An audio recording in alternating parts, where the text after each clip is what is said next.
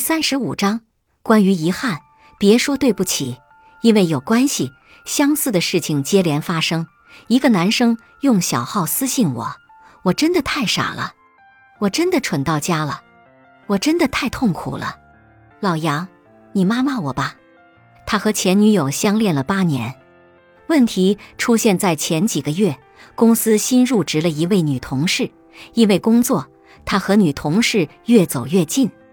女同事明里暗里向他送着秋波，每天早安、午安、晚安的暧昧着，时不时还约他下班一起吃饭，周末一起看电影，但他都拒绝了，并且明确的表示我已经有女朋友了。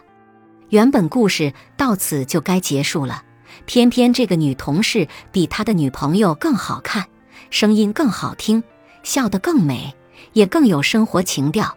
所以他的拒绝里夹杂着一丝的犹疑和不甘心。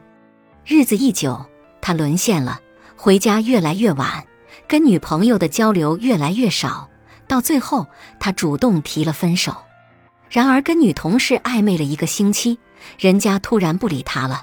直到他发现女同事有了新的约会对象，直到女同事字正腔圆地对他讲了那句：“请你以后别来烦我了。”他这才恍然大悟，意识到自己只是一个劣质的备胎，甚至可能连备胎都算不上。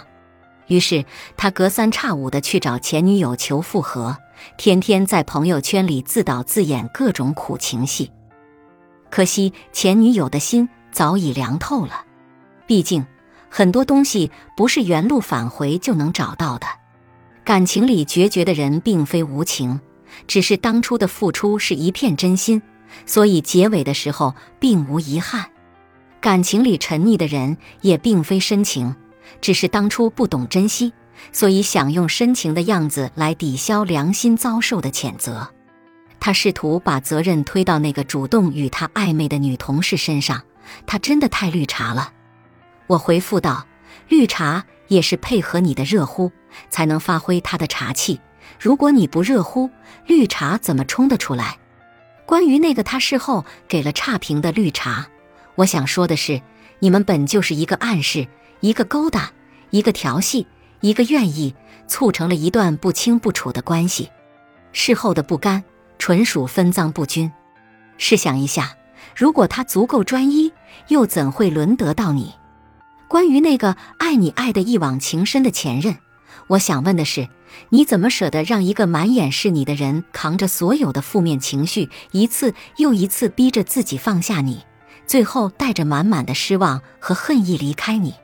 试想一下，若不是失望到了极致，又怎会两眼无悲喜？你可能还会辩解说是新人胜旧人，但其实新人参与的只是你的吃喝玩乐，却未曾参与过你的七零八落。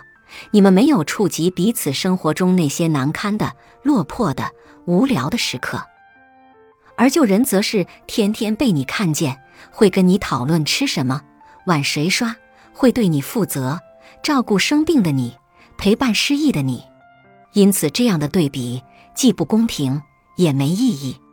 爱情里有两种情况特别容易遗憾终身：一是你曾经奋不顾身的去爱，到最后才发现。那个人渣的一点都不值得。另一种是你漫不经心的爱着，等到失去了，才意识到那个人好到不可复的。可问题是，有多少爱可以胡来？温馨提示：当你把那个想要与你共度余生的人彻底的伤害了之后，又遇到了一个你特别想要与之共度余生的人，你就该明白，这是报应来了。